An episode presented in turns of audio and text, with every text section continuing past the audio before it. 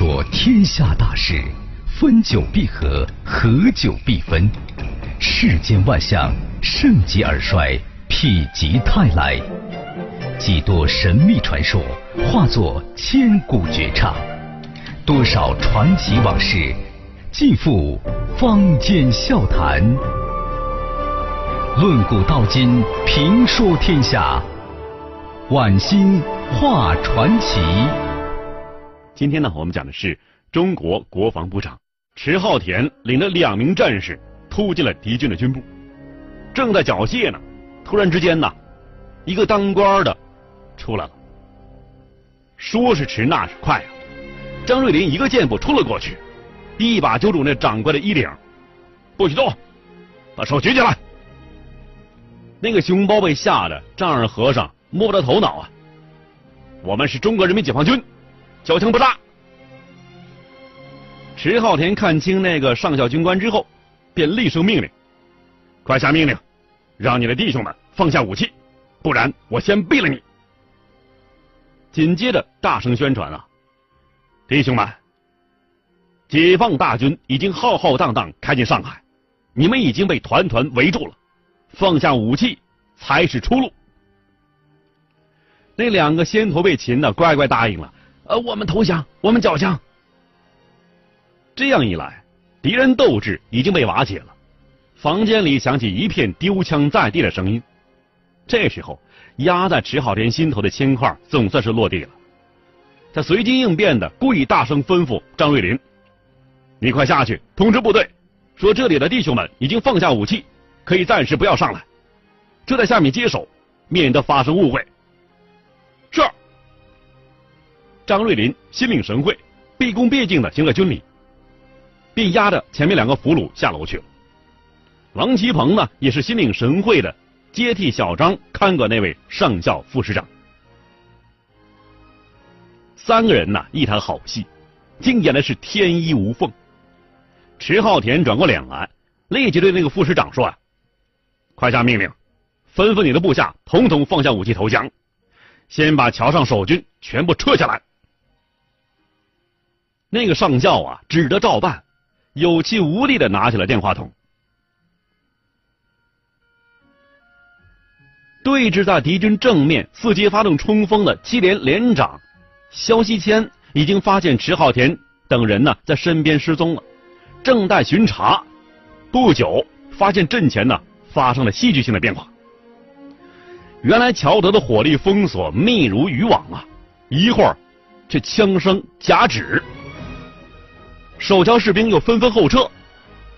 经验丰富的肖连长啊，这时候心里早就明白了，他大胆果敢的命令士兵乘胜追击。迟浩田这三位孤胆英雄，凭着对党对人民的赤胆忠心，凭着一身大智大勇，不费一枪一弹，居然是深入虎穴。把敌军二零四师师部连同副师长和三个营的兵力全部破降，这一辉煌战绩在我军作战史上实为罕见。迟浩田因此荣获了华东人民英雄称号。那年，迟浩田二十岁。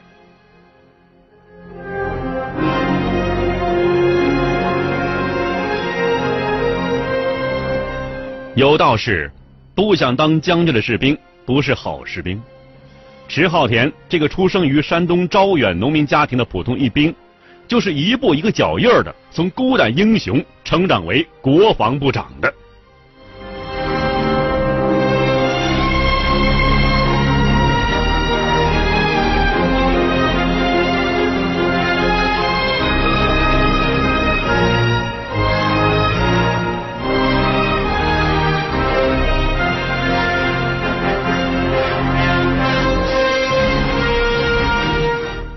好了今天呢，我们的传奇故事讲的是中国国防部长。下面呢，我们讲最后一位国防部长梁光烈。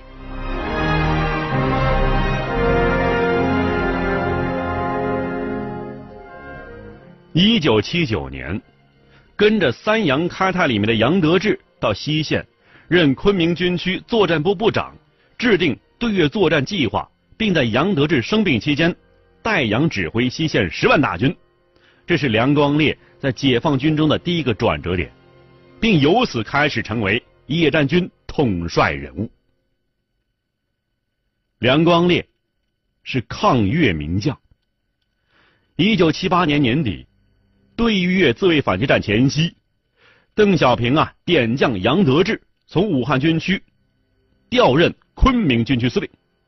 这时候啊，杨得志随身唯一带走的只有一个人，就是梁光烈。这时候的梁光烈呢，是武汉军区作战部的副部长。到云南以后，梁光烈深入边境了解情况，开战前制定作战计划。杨得志要大家估计啊，完成攻略需要多长时间？只有梁光烈说呀，不要两个星期解决战斗。这不是吹大话呀！果然，仅用了八天，解放军就打下亮山，攻到河内城下，令越南军政首脑啊是震惊万分。在没有准备的情况之下，溃不成军，大撤退至胡志明市。战争爆发不久，杨得志啊就因为有病去了北京治疗，反击战西线指挥基本上都是由梁光烈在代替的。战争爆发以后，梁光烈统帅二十万大军，在西线战场痛下杀手，狠狠的教训了越南小鬼子。结束战斗，班师回朝的梁光烈在军界威望一鸣惊人呢。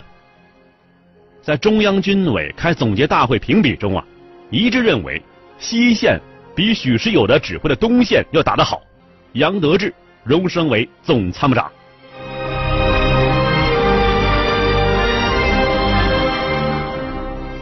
经过军事变革经历，梁光烈此后是一再擢升。一九九零年，由二十军军长改任五十四军军长，将五十四军。改建为超重装甲军，成为主力部队。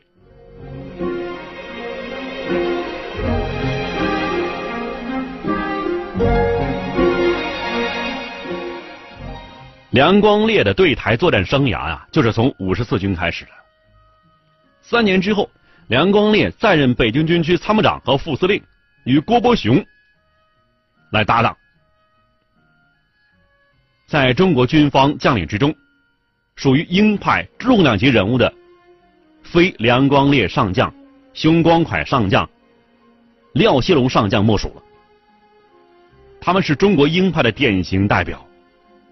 梁光烈和廖锡龙啊，都是越战名将，他们都是中国军方的主战派。梁光烈上将是闻名于海内外的中国军方重量级的鹰派人物，是美国航母的克星。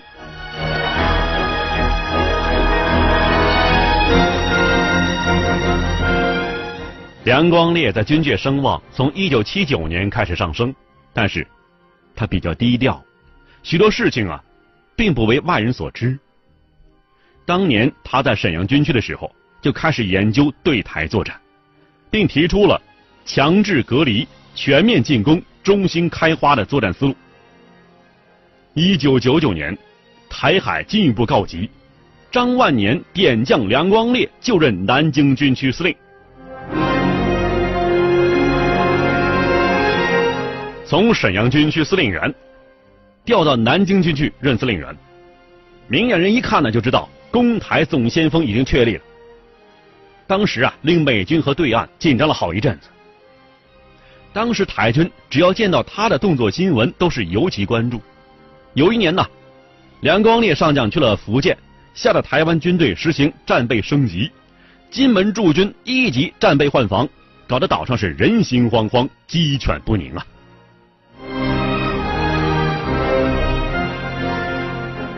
二零零七年八月份，外界盛传美国一架 F 二十二在福建被中国空军击落，作战命令就是当时总参谋长梁光烈下达的。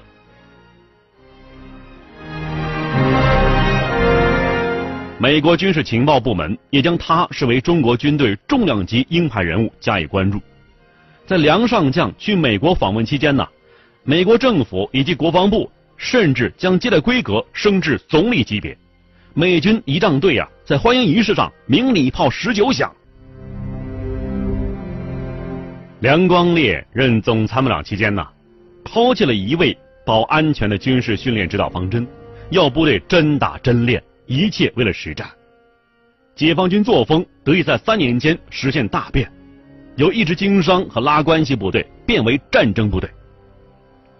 两千零三年啊，在军委一致意见下，梁光烈升任总参谋长，并将总参变为三军联合作战司令部。吴胜利、许其亮得以从海军调任副总参谋长，总参谋部也进行了大变革，许多新时期的作战局设立，海空军调作战部当副部长。梁光烈在总参任上呢有五大手笔：第一，在陆地忧患已基本消除情况之下，剩下的危险只有驻日本的横须贺。日美联合海空基地，这里啊有美军的航母，另外就是美军驻琉球力量。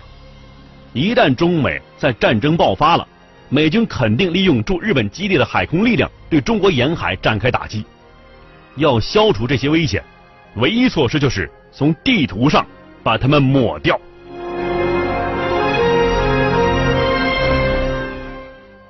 所以，正如后来海外媒体披露那样。中国核潜艇多次进入日本内海，目标直指横须贺的美国航母，并且横穿日本金青海峡，让日本朝野震惊。那年的年末呀，中国一艘老掉牙的宋级潜艇突然在东京湾浮出水面，当时许多日本民众啊都看见了，整个日本媒体和朝野对此可以说是口诛笔伐。第二件事情，两千零三年。朝鲜半岛发生核危机，美国政府在交涉和谈判无效的情况之下，决定对朝鲜实行打击。先实行外科手术的空中打击，再派地面部队消灭小金政权，扶持亲美力量。我们都知道啊，中国和朝鲜历来都是唇亡齿寒的关系。朝鲜一旦失守，会东北告急，华北告急，全中国告急。无论如何呀。中国政府都不会同意美军对朝鲜的打击的。在梁光烈主导之下，军委决定对美军事可以说是施以颜色，以牙还牙。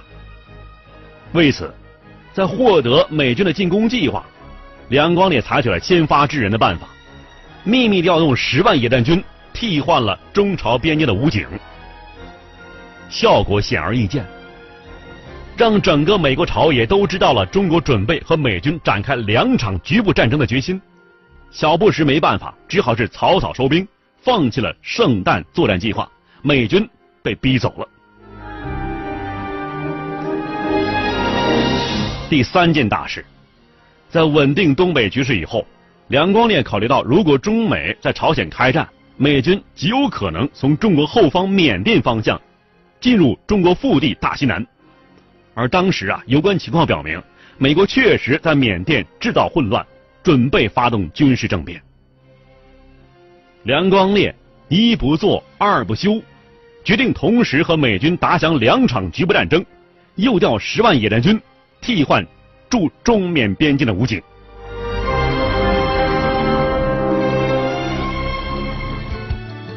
人间其实没有传奇。传奇只不过是与众不同的真事儿，加上后人的附会罢了。传奇故事虽然有真有假，但个中滋味却真值得咱品味品味。晚星画传奇，只说有趣儿的事儿。后来啊，也有不少报道说，中美特种部队在缅甸交过手。在野战部队还没有完全替换驻云南边境武警之前，美军三角洲特种部队已经通过驻泰国美军基地潜入缅甸搞破坏。总参为此派出空降十五军特种部队深入缅甸境内，让其伺机的去寻找美军决战。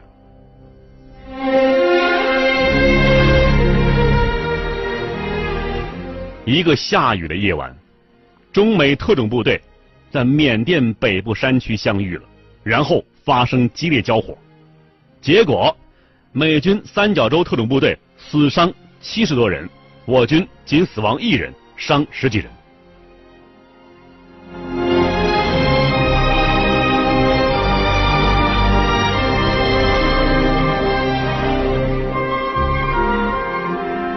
第四个重大事件啊，组织中俄两次大军演。两千零五年，梁光烈和俄军在山东搞了中俄首次联合军演，组织二零零五北建军演。两千零七年，梁光烈指挥了在俄罗斯的特里亚宾斯克的中俄第二届军演。梁光烈原来拟定派陆军一个师，再派一个空降师进空中加油机，中途不停顿，直接空投俄罗斯。后来啊，由于俄方担心中方做大而修改方案，中方最后只派了一千六百人参加军演。没过多久，梁光烈又在北京军区的基地首次搞了不设预案的大演习，由三十八军和空降十五军对打，是全世界首个陆军精锐和空降王牌对打案例，在我军历史上，这是首次。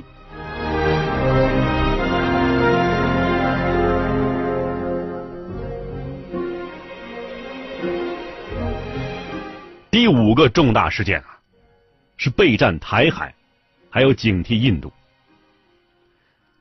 两千零七年五月份，梁光烈去了福建，吓得台湾军队啊实行战备升级，金门驻军一级战备换防，搞得岛上是人心惶惶、鸡犬不宁。两千零八年八月份，他又去了西藏，搞得印度是惶惶不可终日啊。台湾公投党大选。台湾上空山雨欲来，杀气腾腾，而梁防长呢，这时候该亮剑的时候亮剑。台湾大选的日子啊，陈水扁当局一意孤行推动的“三二二”大选捆绑入联公投，他这一逆历史潮流而动，企图改变大陆和台湾同属一个中国的阴谋，严重危害了中华民族利益。在台海局势扑朔迷离。血雨腥风的敏感时刻，梁光烈上将走马上任，出任共和国的国防部长。美国情报部门证实，中国已经有四十多艘潜艇和零九三、零九四等新型战略导弹核潜艇已经是神秘失踪了，去向神秘。台湾立马熄火。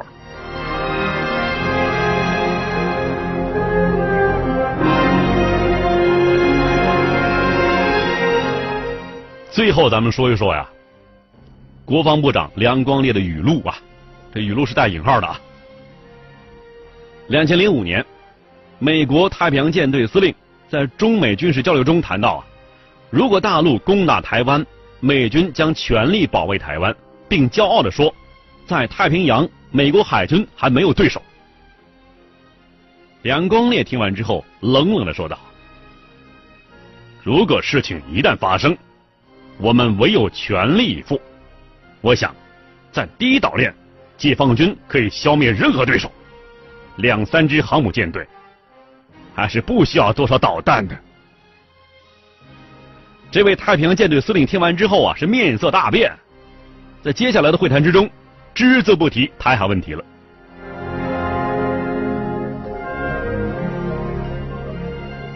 第二条语录啊。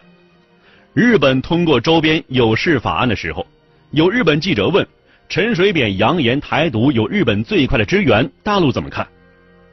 梁光烈回答：台独问题，晚打不如早打，小打不如大打，打台独一个不如拉日本一起打。第三条语录啊，在梁光烈刚当选国防部长的时候，就有台湾记者问。大陆对台作战是否担心美日支援？梁光烈回答：“给我三天，足够拿下台湾全岛。我们并不担心美日是否支援，是美日担心我们是否拉他们一起打。”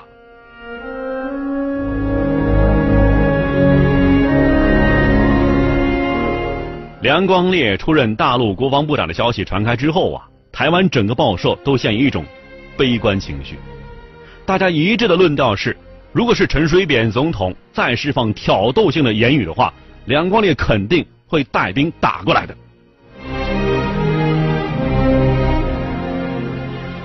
好的，朋友们，今天呢，我们讲的传奇故事是中国国防部长。在不同的历史时期呀，国防部长所肩负的历史使命也不相同。建国以来，先后担任过我国国防部长的有彭德怀、林彪、叶剑英、徐向前、耿彪、张爱萍、秦基伟、迟浩田、曹刚川、梁光烈。现任国防部长是常万全。目前呢，我国的国防部的主要职能是对外。代表中华人民共和国国防部，肩负着国防动员、军事外交、兵役征集、对外军事宣誓、国防教育等任务的命令发布。国防部长呢，则成为代表中国军事形象、防卫力量的重要象征。作为国家总体外交的一部分，军事外交已经成为预报国家之间的关系的晴雨表。国防部长作为国家军事行政机关的第一负责人。成为外交行为之中最敏感和最具有指向性的风向标。在中国综合实力与军事实力全速发展的今天，国防部长通过开展对外交流与合作，缔造了全方位、多层次、宽领域的军事外交新格局。